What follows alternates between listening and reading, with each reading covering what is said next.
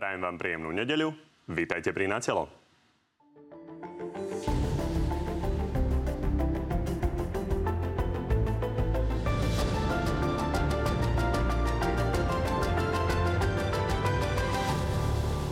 Celá politická scéna žije energetickou krízou. Odpovede na to, koľko budeme platiť od januára za elektrinu či plyn, ale vláda stále len hľadá. Bude e, zabezpečená taká cenová úroveň, aby bola únosná.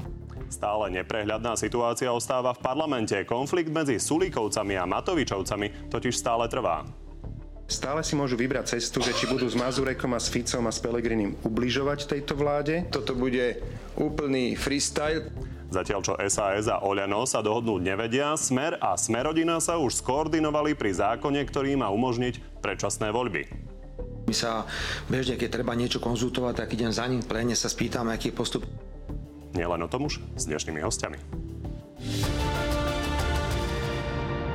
No a tými hostiami sú úplne konkrétne minister hospodárstva Karel Hirman. Dobrý deň. Dobrý deň.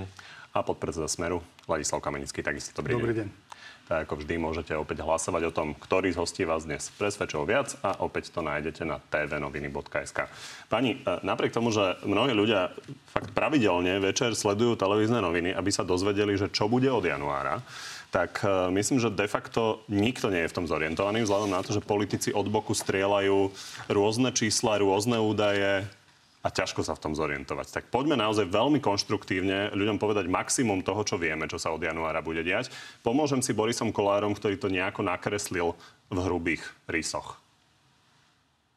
Ono to od prvého nejako trochu stupne, ale chcem, aby to stúplo čo najmenej a tí najviac ohrození, aby, aby dostali tieto, energi- tieto energošeky. Takže čo je to trochu stupne a komu konkrétne v akej výške energošeky? Začneme elektrinou vyslovene. asi budem trošku uh, vyhybavejší, alebo takto. Presne ste dobre uh, na úvod povedali, že začali tu padať najprv čísla, ešte dávno predtým, než som sa ocitol v tomto kresle. A, ale vtedy aj teraz ešte na to nie sú konkrétne mechanizmy vypracované, detailné plány, ako to aplikovať, z čoho budeme vychádzať presne. A je veľmi veľa premenných, ktoré ešte je- jednoducho e, aj oby, bežný život okolo nás nám mení a prináša.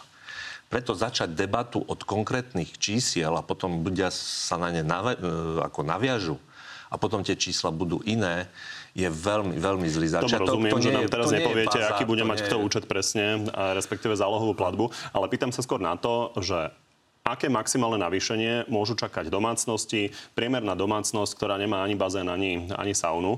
A Čo je vlastne to, čo považuje vláda za únosné, čo by ľudia bežní zvládli. Boris Kolár hovoril, nevie, či to bude 10%, 50%. Takže čo je z vášho pohľadu únosné? Čo, môže, čo je maximálna hranica, o koľko to stupne? Takto. E, pre každú rodinu je iná cifra únosná. Už teraz mnohé rodiny majú veľký problém platiť ceny za energie, ktoré máme teraz. Len opakujem a zdôrazňujem, do 31. decembra majú ceny energií e, sú zafixované na základe výnosu URSO, na základe cien, ktoré boli predtým. Žiadna domácnosť do konca roka nebude mať zmenenú jednotkovú cenu energie. To je kľúčové. To, čo, keď aj niečo majú zmenené, zálohové platby, to je spôsobené tým, že mali povedzme vyššiu spotrebu ako v uplynulom období, ale to sa vždycky menilo a zálohové platby sa tomu prispôsobovali. Ak niektorý dodávateľ alebo spoločenstvo vlastníkov by to iniciatívne zvyšujú zálohové platby, lebo vedia, že to bude drahšie, ľudia majú právo tie zálohové platby odmietnúť a trvať na tom, že do konca roka budú platiť tú istú zálohovú platbu. A čo sa týka cien od 1. januára, vždycky sme sa dozvedali pre domácnosti ceny ku koncu novembra, začiatkom decembra na základe výnosu URSA. Tu tento postup bude dodržaný aj tento rok. Ja len ešte podčiarknem, že podstatné je to e, v rodinnom rozpočte, čo je teplo. Platba za teplo. Čím tá domácnosť vykuruje? Či, keď vykuruje elektrikou, pre ňu bude rozhodujúca cifra, cena elektriky. Vykuruje plynom, plyn. Ak je na centrálnom systéme vykurovania... Dostaneme sa k tomu, len chcem, aby sme mali nejaký systém, aby sa ľudia v tom úplne nestratili. Uh, neviem, či im bude stačiť, že koncom novembra, keď tu počúvajú rôzne sumy, že koncom novembra sa dozvedia, že čo budú vlastne uh, platiť. Pán Kamenický, viete vy nepopulisticky povedať, že nejaká cena, respektíve nejaký náraz ceny je únosný vzhľadom na to, v akej krízovej situácii sme a vzhľadom na to, ako sú na tom okolité štáty? Uh, neviem, prečo hovoríte, či, že uh, populisticky. Ja som sa vždy snažil vyjadrovať Pýtam sa, uh, či fakticky. nepopulisticky, či Dobre. viete. Uh, Ja vítam pána ministra Hirmana v ringu, v podstate politickom, stal sa politikom a z, v podstate z odborníka na energetiku sa bude musieť samozrejme zaoberať aj politickými vecami. Tam len jedna poznámka, že bude veľmi dôležité, ja som bol minister financí, vaša podpora zo strany ministra financí, či to budete zvládť, lebo hovoríte o tom, že má to stať táto pomoc viac ako e, pomoc pri covide, čo bolo niekoľko miliard eur, takže uvidíme, ako bude toto fungovať pri Igorovi Matovičovi. Mám veľké obavy, že to nebude fungovať. Ja by som začal e, jediným grafom, alebo teda ste chceli, ste sa ma pýtali, čo som si priniesol. Je to citát, kde teda hovorí e, e, predseda vlády Heyer, kde hovorí, že občania Slovenskej republiky budú celý rok platiť tú istú cenu z hľadiska plynu a z hľadiska elektriny, tak ako je to teraz, akurát teda, že v inej výške. Toto je obraz toho, akým spôsobom momentálne ľudia vnímajú tú situáciu a musím povedať, že sú veľmi nervózni. A tá nervozita už sa prejavuje aj tým, že, tým, že tá nedôvera vo vládu je taká veľká, e, skoro 85%, tak vidíme tie obrovské kopy dreva, ktoré sa kopia pred jednotlivými, e, jednotlivými domami a kupujú sa piecky a podobne, lebo ľudia skutočne majú strach. E, Ja si myslím, že čo sa, to, čo povedal pán minister, že áno, do konca roka máme, nie, máme za, zastropované niektoré ceny, ale e, jak si ja dobre pamätám, ešte predtým, ako pán minister nastúpil, bola to jedna tlačová konferencia, kde Igor Matovič s Richardom Sulíkom slubovali sveto svete, že v roku 2023 a 2024 budú ľudia platiť to isté ako v roku 2022. E, Musím povedať, že toto bolo absolútne klamstvo a ja, som, ja sa teda vážim to, že pán minister už priznal teda, že e, tie platby budú vyššie. Otázka je, o koľko budú vyššie. Viete, a mňa sa pýta, že o koľko je to akceptovateľné. Ja poviem, my keď chodíme do regiónov medzi ľudí, tak mnohokrát stretnem dôchodcov, dôchodcov napríklad, ktorým vláda absolútne tomto roku nepomohla. Môžeme sa baviť o, je tu dôchodcovská inflácia skoro 15%, pomoc bola 1,3% valorizácia, plus nejaké, teraz sa snažia dávať nejaké 13 dôchodky dopredu, potom 70% nejakého dôchodku. Je to stále veľmi málo a nepokrie to tie náklady.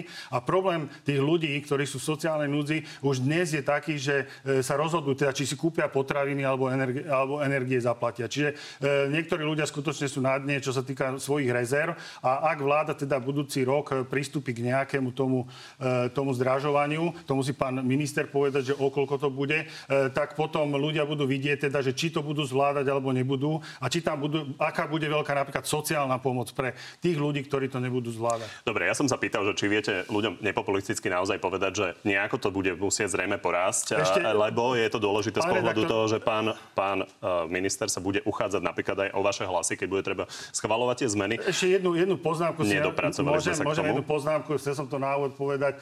E, viete, tie, celkové tie problémy, ktoré tu vidíme, sa prejavili. Tento e, týždeň boli protesty v Bratislave a e, ta, to boli práve tí ľudia, ktorí sú nespokojní s tým, čo vláda robí. E, a ja sa chcem, poviem, a vám sa to určite nebude ľúbiť, pán Kovačič, ale chcem sa ohradiť voči tomu, čo, za, čo sa ukázalo na obrazovke vašej televízie, že e, ľudia, de, dezoláti sú v uliciach. Ja viem, že ste sa za to ospravedlnili, ale to ospravedlnenie podľa mňa nebolo dostatočné. Takže máte šancu sa možno Bola to, bel, bola to bez pochyby veľká chyba a myslím si, že televízia Markiza sa ospravedlnila v priebehu 30 minút, čo si myslím, že politici by sa mohli poučiť z toho a ospravedlňovať sa tiež do 30 poviem, minút. poviem jedno, že ospravedlnenie je typu, že bol to omyl. Ja si neviem teda predstaviť, že niekomu padli asi na klávesnicu ruky a objavilo sa dezoláti v uliciach. Takéto omily sa asi nestávajú. Čiže a, ak to bola teda titulok pre nejakú inú reláciu, tak musíte povedať, že pre ktorú. Naozaj nás to mrzí.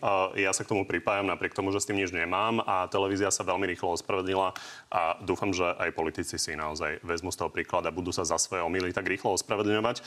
Pán minister, napriek tomu, že nám nechcete nič povedať, e, ja vás naozaj e, budem údaje ťahať, lebo počúvame, e, že podľa pána Kamenického ľudia nakupujú piecky. Vy ste riešili napríklad aj plynovú krízu v 2009. Pamätáte si, ako boli e, vypredané elektrické ohrievače.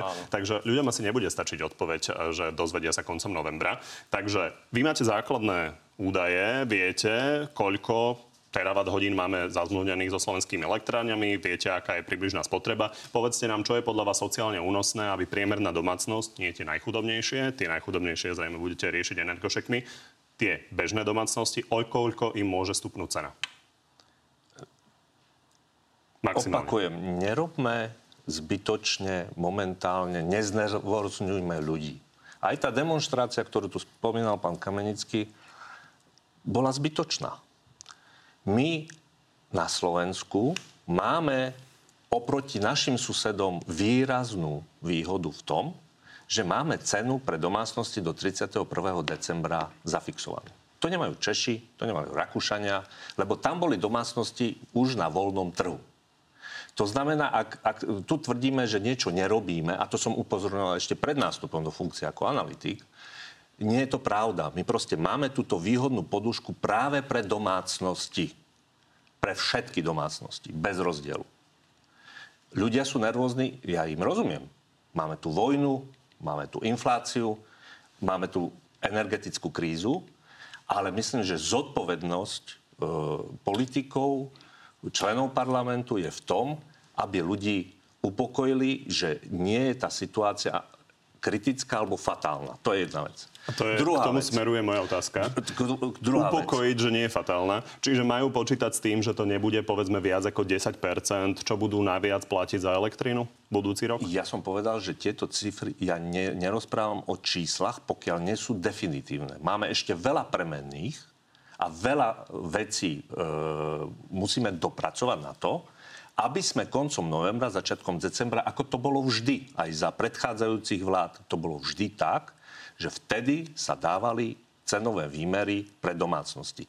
Hovoriť teraz, aký bude výsledok zápasu, povedzme v polčase zápasu futbalového, hovoriť o tom, aký bude konečný výsledok, je, je, je, je nezodpovedné. že keby stúpla cena elektriny o 50%, tak ľudia z toho budú naozaj veľmi vystresovaní. Tak preto sa pýtam, Jasne, čo je ten strop, ktorý ale... je podľa vás únosný z hľadiska toho, aby to tie domácnosti zvládli? Ale veď máme zafixovanú už e, cenu silovej elektriny na niekoľko rokov dopredu na úrovni 61 eur za hodín. Igor Matovič hovorí, že zle zafixovanú, že to, čo Tá ľudia minú nad rámec 85% bude o 100% viac? Ale o 88% sa tam nič nehovorí v tom memorande. My máme zafixovanú cenu silovej elektriky na trojnásobne nižšej úrovni, ako ju teraz zafixovala Česká republika. Samozrejme, to je silová. Konečný účet je spojený s distribučnými a ďalšími poplatkami, ako vždy. Elektrická komodita, v, keď sa ľudia, však ľudia si pozrú na svoje účty, vidia, ten rozpis je tam daný roky. Tá silová zložka zodpoveda zhruba tretine účtu pri elektrine, do, maximálne do 40 Zvyšok sú rôzne ďalšie distribučné poplatky, ktoré tiež ešte momentálne nie sú jasné a tie sa budú dopracovať. Preto hovoriť teraz o presnej e, cene na konci je nezodpovedné.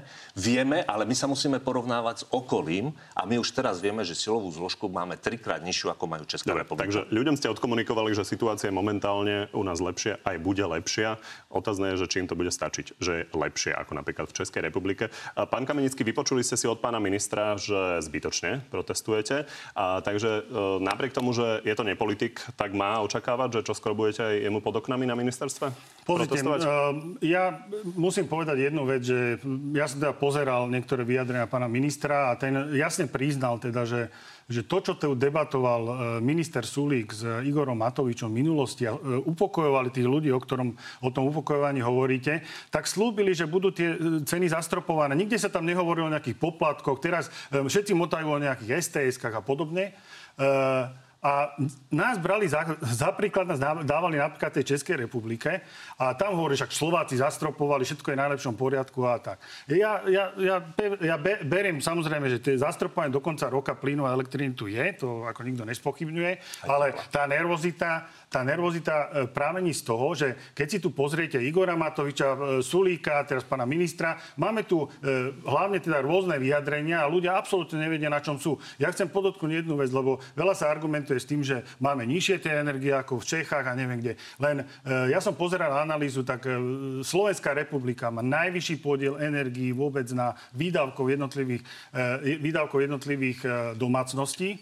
E, na druhej strane e, máme tu mnoho ľudí, ktorí skutočne idú na hrane a keď im tie, tie energie stúpnú, tak nebudú to mať čo zaplatiť. Oni všetci potrebujú, dobre, a tu chcem povedať jedno, že zlyháva celkovo európsky trh.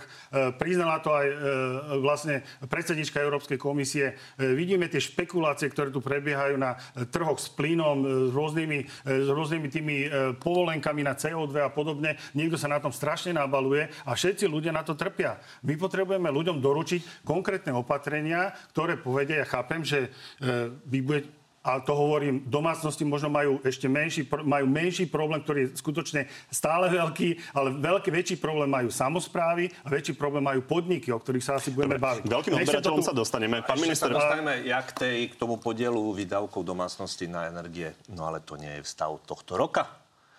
To sme mali stav od za posledných minimálne 10-15 rokov to, je, to bolo to isté. Ale aj platy sú nižšie, aj platy sú nižšie. Prepačte, ale takto. Po, podiel závisí, e, vtedy boli nižšie, ten podiel je rovnaký, to znamená matematika sedí. Ten podiel sa vypracoval za uplynulých 10-15 rokov vlád. Ja len si dovolím podotknúť, že to boli iné vlády. Tie dáta, aj čo vy spomínate, nie sú za posledný rok, nie sú za predchádzajúci rok, ale za predošlé. Takže sa bavme korektne že v takejto situácii naše domácnosti tu sú za posledných 10-15 rokov. Takže, takže preto sú ľudia nervózni u nás teraz, preto idú demonstrovať, lebo v tej situácii, do tej situácii sa dostali už v uplynulom období a jednoducho áno, za tejto situácii, ter, keď tá energetická kríza je na stole, tak, ta, tak sú nervóznejší. To je prirodzené, absolútne. 10-15 rokov takto nestúpali ceny, pán minister. Ja nehovorím, počkajte. o, o extrémnej situácii, ktorú tu mám. Pán nie, prepač, prepačte, vy ste hovorili, nie, ja som, vy ste povedali, že pomer výdajov e, ceny energii domácnosti je najvyšší, alebo jeden z najvyšších v Európskej únii.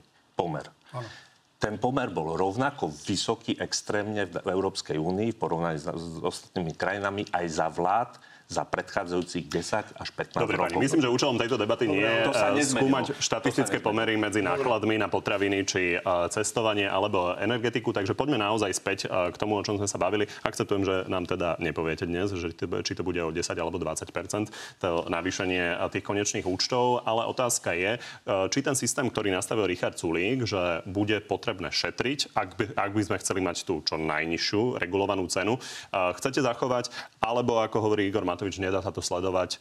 Musí mať každý zastropovanú konkrétnu a celú svoju spotrebu. Elektríny teraz. Hovoríme o spotrebe.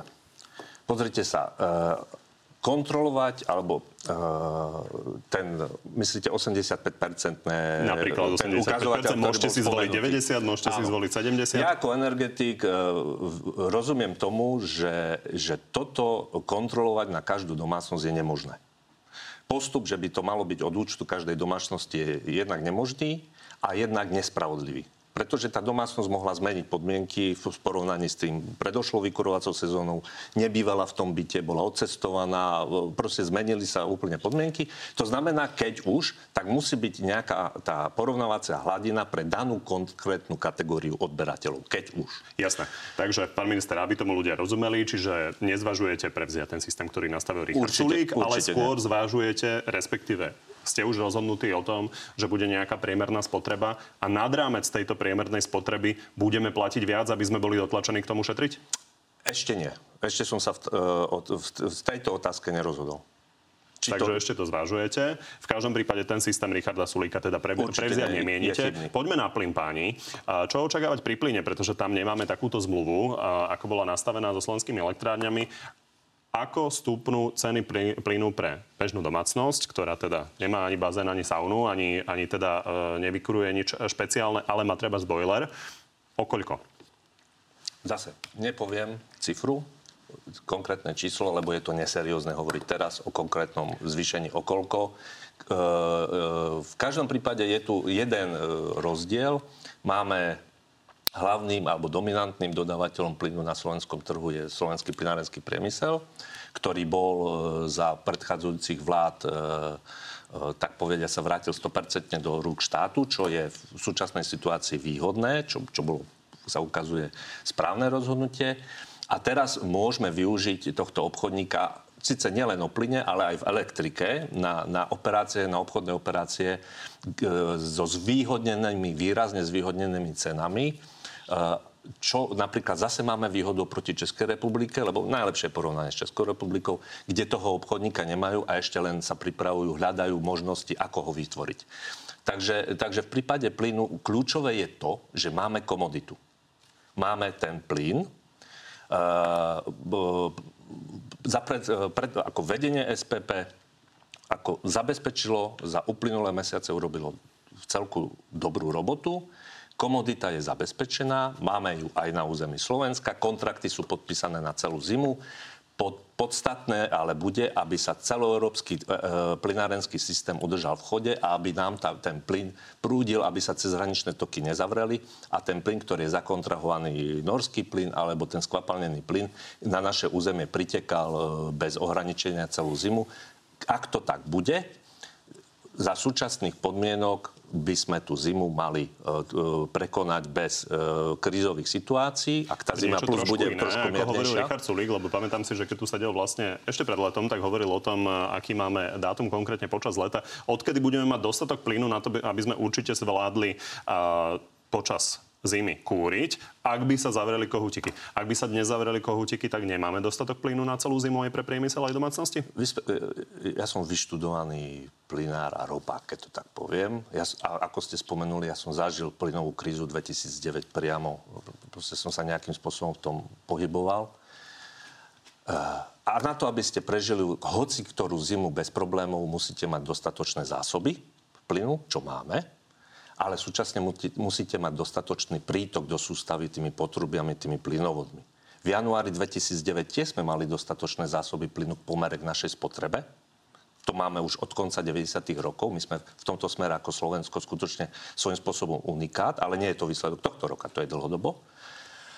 Ale, takže vtedy sme tiež mali dostatočné zásoby, ale nám Putin vtedy prvýkrát vypol plyn a v Kapušanoch v januári aj v Bratislave vtedy mrzlo, možno si mnohí spomenú, sme mali nulu. Takže sme sa dostali do situácií, keď vtedajšia vláda Roberta Fica, samozrejme nie vlastnou vinou, vtedajší minister hospodárstva pán Jahnatek, ktorý sa dá nájsť e, aj v archívoch, e, odpočítaval dni, kedy nám skolabuje vnútorný plynárenský distribučný systém. Našťastie sa vyriešila situácia na československej hranici v Lanžote. Otvoril sa reverzný prítok plynu od Českej republiky a Nemecka, kde bol prebytok plynu a v rámci európskej solidarity a v rámci spolupráce sa naša plynová kríza vyriešila o niekoľko dní skôr, ako si pán Putin e, rozmyslel a zase tie kohútiky otvoril. Keby uh, tomu chceli ľudia, ktorí neštudovali tú ropu a plyn, uh, rozumieť, takže dobre tomu chápem, že keby sa Poliaci alebo Nemci rozhodli, že nám ten norský plyn plyn alebo ten americký plyn neposunú potrubiami, tak jednoducho nevieme vykurovať počas zimy. Budeme mať vážny problém, ale to nebude jednostranné rozhodnutie, tam môže e, dostať e, ako fyzikálny disbalans v sústave. Hej? Preto je našim spoločným záujmom európskym a Slovenska zvlášť, aby sme tú jednotnú energetickú politiku udržali, jednotný energetický priestor udržali, tu, ktorý mnohí hovoria, zavrime sa, máme dostatok energie, proste klamu. A súčasne aj preto musíme aj my šetriť, lebo šetria Nemci, šetria Taliani, šetria Češi a musíme aj my doma šetriť, aby sme presne ten dostatok tej suroviny všetci spoločne počas, počas celej tej zimy mali. Pán Kamenický to nadvezuje aj na tie zahranično-politické kontexty. Vy stále eh, hovoríte o tom, že ako je dobré odoberať ruský plyn. A nie je dobré, že vláda nastavila tie kontrakty napríklad s Norskom alebo na LNG, že máme viac zdrojov? Uh... Hneď vám odpoviem, len chcem, uh, chcem poďakovať pánu ministrovi, že vlastne potvrdil to, čo robil Smer v minulosti. My sme prevzali SPP matku, čiže do, znova do štátnych uh, rúk a dnes sa ukazuje, aký to bol správny krok. E, druhá vec, e, prevzali sme Transpetrol, e, prevzali sme napríklad Gabčíkov a podobne, čiže to sú zdroje, ktoré skutočne ja si myslím, že všetky tie monopoly by mal ovládať štát, alebo ak nastane takáto krízová situácia, tak všetky tie trhové pravidlá, o ktorých hovorí napríklad pán Sulik, neplatia. Ďalšia poznámka pán minister potvrdil, že minister Sulík nás v podstate zavádza, lebo on rozpráva, my máme áno, 85%, na 85% máme naplnené zásobníky plynu, ale ak nebude prítok plynu do sústavy, tak máme problém proste a my musíme zabezpečiť ten prítok. E, akým spôsobom? E, mnoho sa tu hovorilo o diverzifikácii e, plynu, tak musím povedať, že za našej vlády sa diverzifikovalo to, že máme dnes prepoj, e, prepoj do Polska. To nie je výsledok toho, že e, pán Heger sa tam ukazuje, ak točí kohutikom. Má máme prepoj z Maďarska, máme prepoj na Českú republiku, čiže diverzifikovali Jedna vec sú rúry, druhá vec sú kontrakty na konkrétny dovoz plynu. Len tu je zásadná otázka, a to sa týka aj cien plynu, či bude dostatok komodity. Hej. To, že my prežijeme tento rok, ak teda bude pritekať, do si staví nejaký plyn, e, poviem otvorene, ja si myslím, že do tých, ja neviem, možno pán minister má opraviť, že v tých zásobníkoch e, je aký plyn? Ruský, alebo, alebo aj ten LNG, ktorý ide z Omyšali, ja neviem, to asi to, to neviete zásob... povedať. Nie, viem. Dobre, ale... Ne, Vy ho neviete rozoznať. Ja neviete ho rozoznať. Dobre, Lebo nie, nie som odborník, berem. Je to rovnaký metánový plyn. Dobre. Absolútne. Dobre. Proste... Ale teraz ja sa pýtam jednu, jednu vec a ja hovorím, že prápovodnou príčinou všetkých tých vysokých cien e, sú sankcie. Tu sa nezhodneme s pánom e, ministrom. Ja sa teda Určite pýtam, sa pán minister, ak teda, lebo viem, že vy poviete, že to je vojna na Ukrajine, e, ja sa opýtam, že ak by sme teda zrušili sankcie, vy mi chcete povedať, že tie ceny neklesnú? Neklesnú. Dopo, dobre, po, potom mi odpoviete, ešte, ešte dopoviem, dopoviem tú vec. E, ďalšia vec, či budeme mať dostatok komodity. Ja sa pýtam, pán minister, vy na to možno odpoviete. E, Nóri kričali, nemáme dostatok plynu pre celú Európu. E, čo sa týka Spojených štátov, tie, vy, tie vyrábajú plynu toľko, koľko asi spotrebujú. Čiže ak nám chcú niečo dodávať, tak majú nejaký menší prebytok. To, Veľký prebytok. Dobre, poviete mi. No, dobre, neotvorme 10 stén, no, aby sme neboli ja schopní zareagovať ja sa pýtam, ak nebude komodita, keď bude dostatok komodity, budú aj nízke ceny. A problém je, že tie vysoké ceny sú aj obrazom toho, že tej komodity asi nie je dostatok. A to, že prežijeme túto zimu, je otázka, či prežijeme tú ďalšiu zimu. Dobre, pán minister, pokojne na všetko reagujte, Pre, ale ešte, poďme to uviesť jednu, tým. jednu dôležitú poznámku. E, každý tu rozpráva o tom, že, že nemôžeme byť závisí na jednej a na druhej strane. Tak ja sa pýtam, není lepšia diverzifikácia taká, že teda neurobme sank- alebo teda nerobme sankcie tak, aby nám Rusi ďalej dodávali plyn. Berme prípadne e, plyn aj z LNG zo Spojených štátov, mne to je jedno, ale vypýtajme si najlepšiu cenu alebo z Norska. Kto nám dá najlepšiu cenu, tak to kupujme. To je podľa mňa najlepšia diverzifikácia. Ale my sa tu tvárime, prepáčte, ja si pamätám vyjadrenia pani prezidentke, pána Hegera. E, tí by boli pomaly naj, najradšej, keby od zajtra sme 3 metre za, za hranicou odrezali rúru a nemali žiadny Dobre, plyn ani ropu. Nerobme z toho dve tlačové no, konferencie, no, no, takže nie. poďme naozaj na tie otázky otázky, ktoré ste otvorili. A ja si pomôžem tým, že Vladimír Putin zmenil do istej situáciu, situácie hru na Ukrajine tým, že Rusi verbujú ďalších vojakov. Poďme sa na to pozrieť. Hovoríme o čiastočnej mobilizácii. Znamená to, že branná povinnosť sa bude týkať len tých, ktorí sú momentálne v zálohe a slúžili v ozbrojených silách. Pán minister, toto nejakým spôsobom e, mení hru z hľadiska dostatku nášho plynu, alebo to nemá vplyv? Uh, aktuálne to nemá zásadný vplyv, čo výsledok alebo dôkaz je ten, že trhy najprv v prvých hodinách po tomto vyhlásení stúpli, ale potom výrazne začali klesať ceny plynu na spotových trhoch. To je fakt. Čo sa týka e, firiem, ktoré sa vrátili do rúk štátu, bol spomínaný Transpetrol, moja poznámka, ja som bol predseda dozornej rady Transpetrolu, keď sme to vyjednali, tento stav, ktorý bol dôsledkom toho, že pán Putin vtedy Juko zoštátnil, pána Chodorkovského zavrel, ktorý bol akcionárom Transpetrolu a sa nám podarilo vyjednať, vyrokovať, že, že sa nám to, e, sme získali 100% kontrolu nad Transpetrolom. A teraz, čo sa týka plynu. Ja vám možno teraz odhalím trošku malé obchodné tajomstvo. Aktuálne je ruský potrubný plyn k nám dodávaný drahší, ako je nákup trhu na spotových trhoch alebo na LNG. Jednoducho to je, a mnohokrát to bolo aj v minulosti. Tu je jeden obrovský mýtus o lacnom ruskom plyne, ktorý jednoducho nie veľmi sedí, jemne diplomaticky povedané. To je jedna vec. Druhá vec, sankcie. Pán Putin nám začal, hovorím, január 2009, keď prvýkrát nám zavrel plynu prostred zimy. A zase leto minulého roka, keď začali preukázateľne dodávky ruského plynu bez akýchkoľvek príčin do Európy výrazne klesať.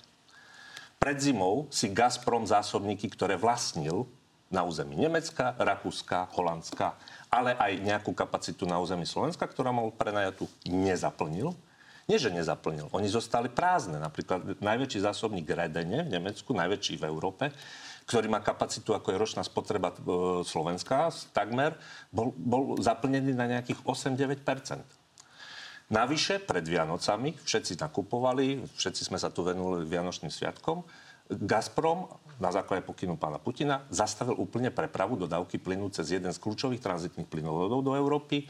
Jamal Európa, ktorý začína v Rusku, ide cez Bielorusko, Polsko do Nemecka.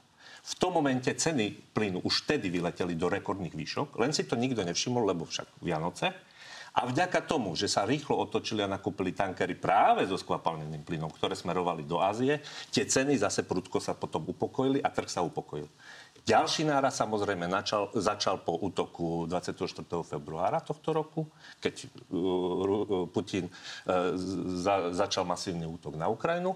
A potom ďalší a výrazný skok, ktorý doteraz sa prejavuje na trhoch, keď Putin vydal príkaz zastaviť Nord Stream 1, respektíve výrazne obmedziť dodávku plynu. Takže keď hovoríme o nejakom zrušení sankcií, Pán Putin nám, začal, nám prestával dodávať plyn dávno predtým, než my sme nejaké sankcie zaviedli. Dávno predtým, keď mnohí sme si tu mysleli, že fakt ten útok e, na tú Ukrajinu je nezmysel, nebude. Ale pán Putin sa už na tento útok pripravoval a ten plyn už pred minulou zimou nám do Európy začal škrtiť a to výrazným spôsobom. Pán Kavinický, počuli ste od Môžem... pána ministra, že podľa jeho informácií eh, by ruský plyn by sme bez tak za, nakupovali za vyššie ceny ako eh, ten LNG? Pozrite sa, eh, ja ne, nepredpokladám, že, že Rusi sú charita a že tá, samozrejme využijú tú situáciu. Ale o tých historických veciach, čo si povedal pán Hirmana, ja si pamätám napríklad tú situáciu, keď e, Ukrajina kradla plyn Rusku, e, Rusku a vtedy sa zastavili dodávky. Ja si pamätám aj situáciu, keď Robert Fico bol ten, ktorý bol priamo u, u pána Putina e, bojovať za Slovenskú republiku a nakoniec to vyjednali. Čiže sa ob... No, nevyjednali, nám no, sa pustil plyn z Českej republiky, nie z Ruska. Dobre, reverzný tok, ale, ale potom, sa, potom sa tie dodávky obnovili. No. E, poviem, to... druhá, druhá, druhá poznámka o tom, čo hovoríte. Áno, je to, je to boli geopolitický boj o vplyv Európy Európe a povedzme si otvorene, že kedy, kedy za, e, začali teda viaznuť tie dodávky.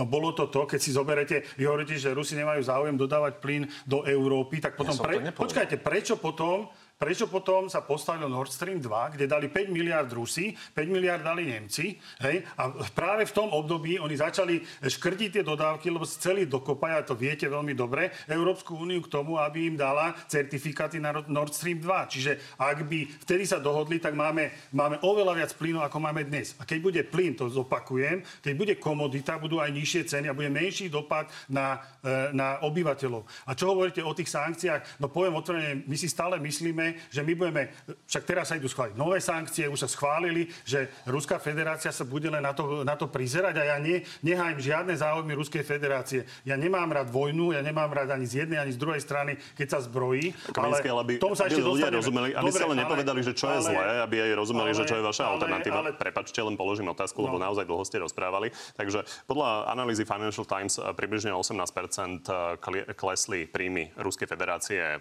tento rok eh, z tých energo komodít oproti minulému roku. Takže zrejme tie sankcie nejakým spôsobom fungujú, tlačia na koniec tej vojny. Čo je vaša alternatíva teda? No poviem otvorene, e, k sankcie, sankcie síce hovoríte, že fungujú, samozrejme, že dopadajú aj na Ruskú federáciu. Mohli by sme si tu rozobrať, akým spôsobom. Napríklad, že sa nemôže dovážať uhlie, ropa sa obmedzuje a podobne. Ale keď si pozrieme, ja som presvedčený o tom, dopady na európsku ekonomiku budú také fatálne, že európska ekonomika klakne do niekoľkých rokov. Pán, pán redaktor, prepačte, nemecké firmy dnes im vstúpajú e, náklady e, priemysl, priemysla asi o 46%. Stávajú sa nekonkurencieschopní. My, e, to sa stáva aj na Slovensku. Z toho sú tie prepušťania. Keď sa dostaneme k tomu, s tým cenám aj pre tie fabriky, o ktorých sa možno Poďme budeme baviť. A nechajme pána tak, ministra zareagovať. Tam sú fatálne dopady a ja si myslím, že už je to neskoro. Do, tie dopady budú také, že fabriky zavrú hru a spúšťa sa tu dominový efekt. To je problém. Pán minister. Ja som trošku, keď ste povedali, že nie ste obhajca Ruskej federácie, mňa to trošku vaše vyjadrenie mnohých prekvapili, lebo, lebo obhajujete niečo, čo je výhodné pre pána Putina a nevýhodné pre nás. Prečo? Ale no, Prečo? to som dokumentoval na cenách naj... plynu a na, na, a na bezpečnosti dodávok toho plynu. Pre nás je najvýhodnejšie brať od každého a nech nám dá najlepšiu cenu. Pre, pardon, no, a navyše, viete, ako takýto podstatný detail, že Rusko, najväčší, jeden z najväčších dodávateľov energetických súrovín na, na svetové trhy Európy a Slovenska zvlášť, zautočil 24. februára masívnym útokom na územie krajiny, cez ktorú sa tieto suroviny osobitne na Slovensko dovážajú, na Ukrajinu. Jednoducho ten plynovod a tie ropovody sú každú minútu pod ohrozením, lebo tam prebiehajú vojenské operácie na územie Ukrajiny, vojenské operácie Ruskej federácie, ktoré im velí Vladimír Putin. Takže ako on, on, on nám dodáva surovinu cez územie, na ktoré útočí. Proste je to fakt. A teraz, uh, viete, uh, my máme diverzifikované dodávky. Už tento rok som povedal, aktuálne zhruba tretina je ten tzv. norský kontrakt, tretina je zhruba skvapalnený plyn, tretina nám ešte prúdi cez územie Ukrajiny smerom na, na Slovensko, ale aj do niektorých iných krajín. Lenže ten ten, ten prítok cez Ukrajinu sa ne, neustále stenčuje a hovorím, že je ohrozený. Teraz je mobilizácia, vyhlásil, je vyhlásená čiastočná mobilizácia, takzvaná, ale my vieme z našej vlastnej histórii, že, že terminus technicus Kremľa čiastočná a dočasná znamená úplne v realite niečo iné. A dá sa predpokladať, že tie bojové operácie ruskej armády na území Ukrajiny sa výrazne zvýšia. Takže pre nás, naš, to, toto je pre nás jednoducho ohrozenie. A k Nord Stream 2 ja som prekvapený, že vy presadzujete Nord Stream 2, respektíve ja to, aby, bol, ja aby, bol, aby bola povolená jeho prevádzka v rozpore s legislatívou EÚ, v rozpore s legislatívou Nemecka. Vlastne by to bolo na úkor nás, Eustreamu, vo finále, pretože síce Eustream má nejaké kontrakty zabezpečené, ale ten výnos by bol nižší, ako keby sa zachoval tranzit cez územie Ukrajiny a ten vstup by bol vo veľkých kapušanoch.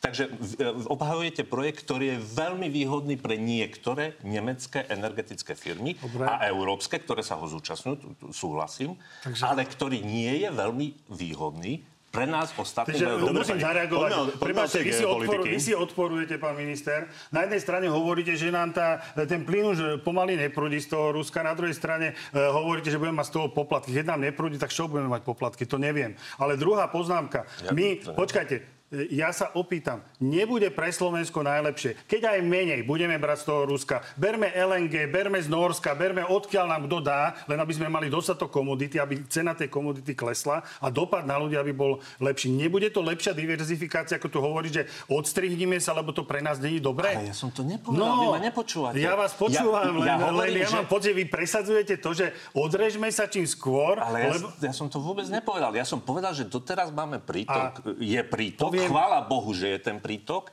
i keď Gazprom si neplní už teraz mluvu z SPP a tie dodávky ja, sú nižšie, ako ja sú zakontrolované. o tej nemeckej energetike poviem cenovo, niečo. Počkajte, ja dobre, tej nemecké, ja vás teraz musím, naozaj musím, zastavím, aby sme sa nestratili v geopolitike. Naozaj, ja som nepočul, že by pán uh, minister povedal, že máme zastaviť ruský plyn. Povedal, že máme tretinu. Dobre, hovorí tu o nemeckých záujmoch, pán minister. Uh, povedzme si otvorene. Nemci, Nemci si zatvorili... lebo ľudia potrebujú konkrétne odpovede o tom, čo majú presne čakať. Si zastavili 14. Teraz dneska dovážajú uhlie z, z Austrálie a elektroauta v, v Nemecku jazdia na uhlie, pán minister. To je realita. Dobre. Celý ten Green Deal a celé tieto uhlíkové neutrality, čo vznikli, robia obrovské problémy. Dnes vidíme, že dneska nie je problém LNG tanker, však to má najväčšiu uhlíkovú stopu na svete. Dobre, tak sa pýtam. V mnohom, čo ste teraz povedali ohľadne zlej energetickej politiky Nemecka, ja s vami súhlasím. Ja no, to tak hovorím tak isto. Tu sa zhodne. Výborne, pani. Zhodnete sa okrem iného, myslím, smer a táto koalícia na tom, že to, čo ponúkla Európska komisia, nerieši našu situáciu, že naozaj rieši to možno situáciu Nemecka. Takže, pán minister, čo máme očakávať? Vy hovoríte, že sa budete snažiť, aby väčšina elektriny, ktorá je vyrobená u nás, ostala u nás. To si máme ako predstaviť. Ona je v podstate predaná do veľkej miery, čiže chcete znárodniť tú elektrinu, alebo chcete urobiť to, čo Boris Kolár hovorí, že znárodniť priamo teda slovenské elektrárne? Uh, idem od konca, keď sa tu hovorilo, že ako bolo SPP, čo som hovorím, že teraz je to výhodné. E, škoda, že v roku 2015 keď vládla, vláda zase faktograficky e, strany Smer ako jedno, e, jednostranická, na, pred Vianocami došlo k, od, k zmene akcionárskej štruktúry slovenských elektrární a napriek tomu, že vtedy štát aj vtedy mal veľmi výraznú pozíciu v danej situácii. Vy viete veľmi dobre, že vtedy bolo aj dostatok finančných zdrojov. Keďže bola konjunktúra keď, a, a proste tá finančná situácia Pán bola lepšia. len aby ste vedeli, aká je situácia. My máme asi 5 Mo- minút. mohli- Vy poviete mohli sa- možno kontext a nepoviete Vy ste, sa, nie, nie, vy ste sa ma spýtali na privatizáciu, alebo na zoštátnenie. Áno, len keď nám poviete kontext ešte s plinárňami, tak sa nedostaneme k tomu, čo chcete urobiť zle s elektrárňami. že táto situácia teraz ako je, táto otázka sa ocitá postupne na stole. To som chcel povedať. Áno, a moja otázka Škoda, je- že sa, nepreber, že sa neurobilo 2015. A čo sa týka uh, Znárodnenia elektriny ako elektrina komodity. ako komodita. Toto je krajné riešenie, ktoré navrhuje e, alebo rieši krajnú situáciu, ten návrh zákona, ktorú som, e, ktorá bola predložená na vláde a ktorá prešla v prvom čítaní. Ďakujem za podporu všetkých prítomných poslancov v Národnej rade. E, Jednohlasne do druhého čítania, lebo to rieši presne krízovú situáciu, ktorá môže nastať, aby sme tú komoditu na území Slovenska Čo je zablokovali. pravdepodobnejšie riešenie? E, Zatiaľ pracujeme na riešení s, s Bruselom, aby bol celoeurópsky kontext, aby bola tá do, dohoda dosiahnutá tak, aby bola výhodná nielen povedzme To Nemecku, ale aj riešenie nám. Bruselu je nedostatočné pre Je nás. Čiže čo nedostatočné chcete zatiaľ. od Bruselu konkrétne? Chceme, aby, aby tie finančné zdroje, ktoré sa získavajú nad, zdanením nad príjmov nad tie ceny elektriny, vlastne z elektriny, ktorá od nás teraz odchádza na tých trhoch, aby sme tie finančné zdroje v určitej miere alebo v podstatnej miere dostali naspäť na Čiže Slovensko. inými slovami, chcete to obchodovanie nejakým spôsobom zdaniť, tú vyššiu cenu. To chce Brusel, to navrhuje Brusel že sa má tá vyššia cena zdaniť. Len problém je, že ona sa bude zdaňovať mimo územia Slovenska a tie zdroje by zostali tam, kde by sa to zdanilo. To znamená, že e, za komoditu, ktorá od nás tam odišla. Takže my teraz e, našim základným, e, základnou požiadavkou, ktorú vysvetľujeme našim európskym partnerom a bijeme sa za našu krajinu a za našich odberateľov je, aby sme e, tie peniaze dostali naspäť na územie Slovenska. Takže pre ľudí, ktorí sa nezaujímajú o obchodovanie s komoditami, pointa je, že aby neostala v Lipsku. Aby, tie, aby prišli peniaze a s tými peniazmi sme vedeli vykryť potom priva- ten cenový náraz od domácnosti až po, až po veľké podniky alebo verejný sektor, nemocnice a školy. Pán Kaminsky? Ja len jednu, je- jednu, len jednu vetu eh, k tej privatizácii, o ktorej sa hovorí toľko v gorile tých eh, slovenských elektrární. Tam sa to urobilo tak, že štát mal síce majoritu, ale nemal, nemal manažerskú kontrolu. Viete dobre, o čom hovorím, ale nechcem sa do toho vrtať, lebo Nemal celá majoritu. relácia bude o tomto.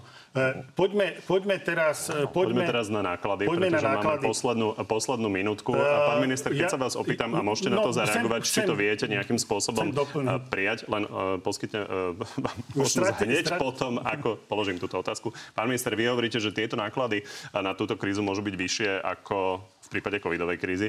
Uh, Igor Matovič uh, to teraz pred malou chvíľou hovoril, že 10 miliard uh, sú jeho odhady, čo nás stal covid. Čiže to sa bavíme o takýchto číslach? Áno. A to máte odobrené od koalície, že môžeme takéto Nie, to miliardy sú- na to minúť? Nie, t- e, vy hovoríte už minúť. To- Nám hrozí, ak by sme neprijali e, opatrenia, ak by sme sa nedohodli na úrovni Bruselu o zmene toho návrhu, ako teraz je, hrozí nám, že by sme mali výdavky v takejto výške. Ale to majú aj iné krajiny. Dobre, čiže neplánujete to nie dať je eh, Slovensko na zase nejak pomoc firmám a ľuďom eh, 10 miliard eur. Zase zá, bude závisieť, preto nehovorím cifry, lebo tie premenné ešte nemáme jasné, ale v, v krajných prípadoch sa bavíme o, cif, o úrovniach, také, takýchto vysokých úrovniach, extrémne vysokých úrovniach. Otázka je, že či sa bavíte o výdavkoch štátu alebo o tom, čo to môže stať ekonomiku. Ja som sa pýtal, či hovoríte o výdavkoch štátu, že miliardy eur budeme dávať na sanovanie Bude nás to všetkých spoločne toľko stať. Odôvodnené? Uh, ja len jedna poznámka, uh, uh, ešte sa vrátim potom k tomu. Pán Hirman má ťažkú situáciu a my sme jej podali pomocnú ruku aj v parlamente No, a povedali, že všetky, všetky opatrenia, zákony, ktoré budú prospech ľudí, podporíme. Čo sa týka európskeho riešenia, ja som za to, aby sa to európske riešenie, ne- nečakalo na európske riešenie, lebo väčšina krajín si už urobila, keď si zoberiete, tak okolo 350 miliard sa už vydalo na rôzne pomoci firmám, domácnostiam celej Európe. Slovenská republika neurobila nič. Ja viem, že tam máte tie, No máte nie, tam, počkajte, máte tam tie vaše e, e, vlastne tie programy pre malých a stredných podnikateľov a toto len, že to všetko trvá a to bude schválené možno v oktobri, v novembri. Vy viete veľmi dobre, ako dlho to e, trvá. Čiže toto je, toto je problém. Čo sa týka toho zastropovania, áno, oni chcú, oni chcú zastropovať ceny, e, ceny e- elektriny nad 100, že to, čo je nad 180 mega, eur na megawatt, bude niekde delené v nejakom kľúči. Hej. 140 140 miliard dostane Európska únia. My sme asi 1% celkového trhu, ak počítam počet obyvateľov. Možno by sme mali mať nárok na 1,4 miliardy a dostaneme 100 miliónov. To je to, čo pán minister hovorí. Treba dohodnúť jasný... Počkaj, no, dobre, ne, možno vy máte viac informácií, ale približne sa nemýlim. Ale treba dohodnúť jasný kľúč, ako sa tých 140 miliard má deliť lebo väčšina toho zisku sa netvorí na Slovensku. Lebo tie naši výrobcovia elektriny vyrábajú tú elektrínu za menej ako 180 eur. Sú tam distribučky, sú tam rôzni obchodníci, ktorí na tom zarábajú obrovské peniaze. Čiže toto treba e, Dobre, dohodnúť. 140 miliard, 140 miliard do konca tejto relácie už nerozdelíme. Pán minister, e, takže konkrétna otázka aspoň e, ku kúreniu. Vy ste hovorili, že to je najmenej pripravené z hľadiska toho, čo urobil Richard Sulik. Centrálne systémy vykurovania. Áno, a, takže a, majú očakávať ľudia, že že toto teda bude vyriešené pre 100 tisíce domácností. Samozrejme, že bude. A Takisto bude... je tam cena do konca roka zafixovaná. Vy hovorí, ste povedali, že nič nerobíme na Slovensku. No my máme tú výhodu, tú bublinu, tých, e, lebo gro tých výdavkov, tých 350 miliard išlo práve na domácnosti v tých krajinách. Dobre. Takže my toto máme. My tu máme zdražovanie a, a budeme, 2021, pán a, a budeme... Uh, ale, vy ste tam neboli, ja ale nie energii. Vy to nemôžete, vy ste tam neboli. Ja to takže takže uh, do konca roka, alebo zase v, stav, v termíne, ako sú vyhlasované regulované ceny tepla, to všetko bude Bude pripravené. sa to týkať aj e, kotolní, ktorí sú, ktoré sú pre jednu, dve bytovky, alebo sa to týka len toho veľkého centrálneho vykurovania? Nie, samozrejme, tie podmienky sa musia pripraviť pre všetkých, ktorí sú regulovaní. Viete, ako keď e, spomínali ste tie bytové kotolne, alebo domové kotolne, nechcem zase spomínať, ale ja ako analytik a kedysi pôsobiaci v Slovenskej inovačnej energetickej agentúre som varoval ľudí, že toto nerobte, lebo odchádzate na voľný trh. Dobre, čiže majú, Takže, ale aj majú oni, čakať ak... tí, ktorí majú takúto kotolňu, že budú platiť trhové v ceny? V prvom rade, ak sa vrátia pod reguláciu, a to musia sami sa rozhodnúť, tak, jak sa sami rozhodli, že sa nepripoja k CZT, tak potom samozrejme tie ceny pre nich budú výhodnejšie, ale myslí sa na všetkých, aj na bytové domové kotolne, ktoré Dobre. teda by zostali naďalej. Musíme naozaj končiť, máme poslednú minútku, a, takže zrejme budeme musieť na mnohé počkať do konca novembra, ako ste spomínali. Poďme na záverečnú rubriku. chvíli bolo to také analytické, takže vás poprosím, aby ste dodržali pravidla tejto okay. rubriky. Je to naozaj áno, nie. Takže Ladislav Kamenický, dvihnete ruku za odvolanie Igora Matoviča? Áno. Pán Hirman, definitívne si vyjasníme teda jednu otázku. Má už v tejto chvíli Slovensko v zásobníkoch toľko plynu, že ak by nám už žiadny iný nepritiekol, tak vieme kúriť celú zimu? Ak by nám nepri... Nie, nemáme. Podporíte vstup Švédska a Fínska do NATO, o ktorom sa má v parlamente čoskoro hlasovať? Klub Smer podporí vstup. Ak by vám v parlamente neprešli kľúčové zákony na riešenie energetickej krízy, odídete z funkcie? Určite to budem vážne zvažovať. Budete voliť za podpredsedu parlamentu Tomáša Tarabu, ktorý kandidoval na kandidátke LSNS? To zvážime ešte. Je vylúčené, že by ste v najbližších voľbách kandidovali na kandidátke niektorej zo strán? To je otázka ja, veľmi predčasná. Čiže nie. Bez komentára, neviem. Nezaoberal tak som sa. Tak vám ďakujem, pani, že ste prišli Ešte do posledná poznámka k tomu pánu Tarabu. Ak by to malo znamenať predlženie tejto vlády, tak určite to nepodporíme. My chceme, aby boli predčasné voľby. Tak definitívne ďakujem. Z dnešného na telo je to všetko. Pri ďalšom sa vidíme opäť v nedeľu, no a v útorok popoludní máme pre vás v pravidelnom čase na TV novinách na Telo Plus, ten teraz s Vladimírom Langbarským. Príjemný zvyšok nedele. Poďme na divácké otázky. Začnem pánom ministrom. Michal, v akom stave vám Richard Sulik odovzdal ministerstvo? Samotné ministerstvo, budova a kancelária sú v normálnom stave. Nepoškodené. Sme v podnajme inak, ako my tam nie sme vlastníci. Čo sa týka teraz bez srandy, odozdal v stave energetickej kríze, keď, keď tá situácia sa dynamicky mení. V niektorých ohľadoch sa skôr zhoršuje, v niektorých ohľadoch sa mierne zlepšuje Pýtam sa na ten konflikt Igora Matoviča s Richardom Sulikom. Jeden v skratke hovorí, že v strašnom, druhý, že vo výbornom. Vy ste to glosovali rôznym spôsobom. Oni hovorili o striebornom podnose, že tam ja som povedal, podnos nie je úplne strieborný. Že ten, ten podnos treba ešte zaplniť, že je tam veľmi toho málo na tom podnose. No, jeden ste postriebrený potom, že ho treba zaplňať. Takže v dobrom stave či v zlom? V stave, ktorý, ktorý je ktorý si vyžaduje ešte veľa práce na to, aby, aby, sme, aby sme to mali vyriešené. Toto Dobre, všetko. pán Kamenický. Martin, pokladáte pseudoreferendum usporiadané Rusmi na Ukrajine za právoplatné? My, to, my považujeme v podstate anexiu týchto území za porušenie medzinárodného práva, takže nie. Tomáš, ak nastane scenár, že sa SAS vráti do koalície a na jeho miesto sa vráti poslanec Sulík, či sa mu zdá fér od aktuálnej koalície, že po krátkej dobe príde o prácu? Myslím, že si odpovedal. Čiže nezdá. Nezdá sa mi, ale ako ja, ja som sa v tej... Vy ste sa ma pýtali, či budem kandidovať. Ja som, keby ste sa ma pred dvoma týždňami spýtali, či budem minister hospodárstva, tak tiež budem ako na vás pozerať, že čo to je za otázka. Neviem. Ja pracujem pre túto krajinu od prvej hodiny a do poslednej hodiny, kým budem minister hospodárstva, pre túto krajinu budem pracovať. Kiko, aké presné diplomatické návrhy by ste ponúkli Rusku, aby ukončilo vojnu na Ukrajine? Ja poviem otvorene, ja, ja by som čakal skôr iniciatívu Európskej únie, E, na rozhovory, lebo ja, ja, ja, poviem, ja poviem to úplne s plnou vážnosťou. Nepovažujem nepovažujem vyzbrojovanie e, ktorékoľvek strany za riešenie alebo vojnové riešenie tohto konfliktu nebude mať úspech. To je proste problém. Ak ste hovorili o tom, o tom napríklad tej čiastočnej mobilizácii, tak vidíte, už sa tu začína skloňovať dokonca aj e, jadrová vojna a podobne. Ja by som bol nerad, aby sme sa dostali, alebo e, my napomáhali všetci tomu, aby sme tu skončili v tretej svetovej vojne. Ak bude jadrová vojna, tam už není o čom čo riešiť. Tam Dobre, sme skončili, Robert tam sme skončili všetci. vyzýva na to, že aby teda prišla tá diplomatická iniciatíva. No, áno, my chceme, je, čo, čo má byť jej obsahom? No, Čiže čo, po, Ukrajina, pozri, že sa má vzdať pozrite Luhanska a e, Donecka a potom bude dobre? Máte, alebo máte čo pocit, že teraz vám dokážem e, vychrliť niečo, čo sa nevedeli na rozhovor dohodnúť ani Ukrajinci s, s Rusmi. Ja si myslím, že je dôležité, aby na tých prvotných, hej, je dôležité, aby nastal, nast, tu bol nejaký sprostredkovateľ, nejaká krajina, ktorá by sa toho chopila a ja by som bol rád, aby to bola Európska únia. Dobre, chápem. Ale... Či chcete odporúčiť, aby sa vzdali časti území? Ako to je, ja poviem otvorene. E, toto povedal napríklad pán Kissinger, keď už teda sa o tom bavíme, ale mm, riešenia, riešenia sú podľa mňa rôzne, len treba vytvárať ten tlak a ten, tú diplomatickú Bez aktivitu. sú rôzne, len otázka je, že čo chcete vy. Ja chcem, aby tu nebola vojna, aby tu bol mier. Zavolajte do Putinovi a presvedčte ho. Môžete aj vy, však vy ste tam študovali, takže môžete aj vy. Nie, Slovensko má najväčšie úložisko uránu v Európe. Názor ministra môže byť energeticky sebestačné? To, že ešte máme urán, neznamená, že budeme energeticky sebestační. To, tie ložiska sú navyše napríklad to najväčšie v primeskej zóne Košíc. Takže tá ťažba v lesoparku by bola veľmi, veľmi komplikovaná, veľmi jemne povedané. Takže to je taká momentálne dosť hypotetická otázka.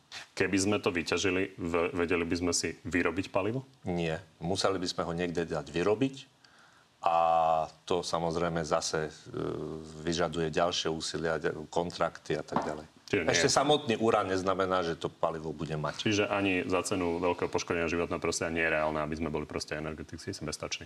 Mm, ale takto, že bolo, to je teoretická otázka, na ktorú by bola teoretická odpoveď áno, ale, ale hovorím, tam je veľmi, veľmi veľa ale. Adam, na oboch. Za akých okolností by si páni vedeli predstaviť znárodnenie elektrárny? Pán Kominský, začneme vami.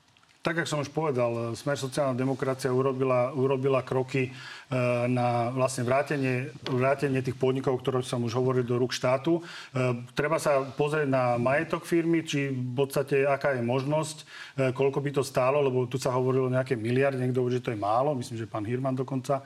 Treba si zvážiť, aká by to bola suma. Pán Sulik to rozporoval. Alebo pán Sulik to rozporoval. E, takže treba sa pozrieť na podmienky a keď tie podmienky budú výhodné pre Slovensko, tak ja som za, aby sa to spriva- vrátilo do rúk.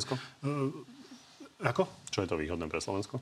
No bolo by to výhodné, že bavíme sa... Ale čo to je? Čo to je? Adam, opäť pán, pán redaktor, prepačte, e, na to, aby sa určila cena nejakého majetku slovenských elektrární, asi vám nepoviem teraz cifru, to asi neočakávate.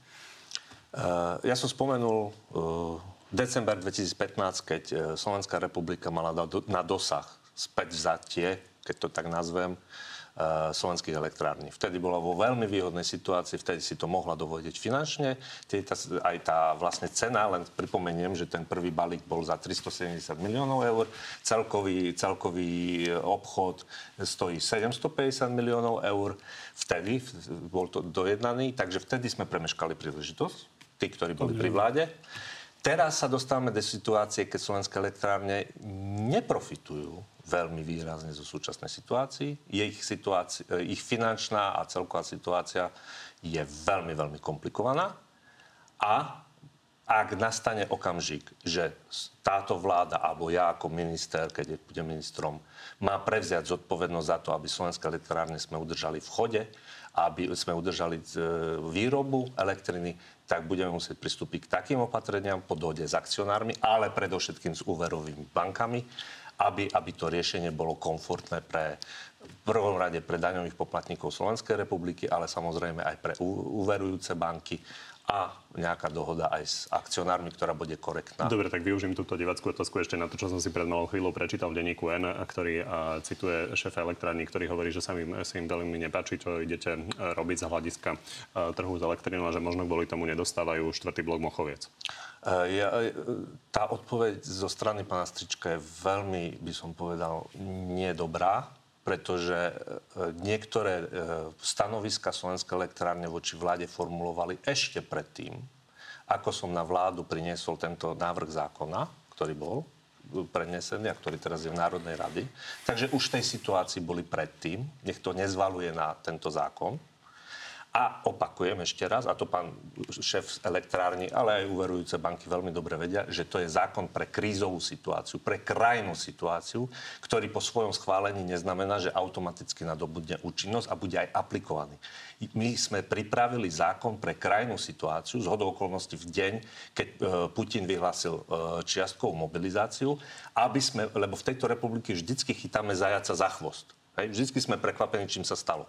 Takže my o to ideme od konca. My, my si e, pripravujeme zákonné, legislatívne, nevyhnutné opatrenia na to, aby sme v tejto e, krajine zabezpečili elektrinu a teplo Pán minister. a chod tejto krajiny. To, že sa vám to nepozdáva, tomu úplne rozumiem. Otázka je, či viete NL, NL to tlačiť do toho, aby dostával ten štvrtý blok.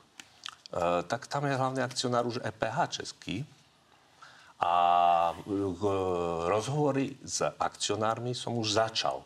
Už hneď prvé dni. Vrátane aj rozhovor s pánom Stričkom. V tých rozhovoroch sa bude pokračovať aj zajtra, napríklad. A tie rozhovory určite naberú na svojej intenzite, aj vzhľadom na tie vyjadrenia, aj vzhľadom na tie listy, ktoré zo strany slovenských elektrární ja ako minister hospodárstva alebo vôbec slovenská vláda v posledných dňoch dostávame. Dobre, tak rozhovory nabrali na intenzite. Či viete to dotlačiť? Budeme brániť zase záujmy Slovenskej republiky a tejto krajiny a našich občanov. Ja len jednu poznámku. V podstate chcel by som upriamiť pozornosť na vystúpenie Roberta Fica, e, ktorý povedal, že my podporíme zákon. Áno, ten rieši len núdzové krajné situácie a e, vlastne Robert Fico odporúčil, aby, aby bola komunikácia aj s elektrárne, samozrejme distribúciou, s podnikateľmi. A pán minister má vlastne možno do nejakého útorka ešte čas e, napríklad prerokovať niektoré, možno my budeme navrhovať potom nejaké pozmeňujúce návrhy, ktoré sme avizovali. A ak teda pomôžu celkovej situácii, lebo e, treba sa baviť s tými, ktorých sa to e, bude týkať, takže treba potom doladiť ten zákon a my ho potom samozrejme... Ďakujem za tieto rady, ale môžem ubezpečiť, že, že ja som tie veci mal pripravené dopredu. Ďakujem ešte raz.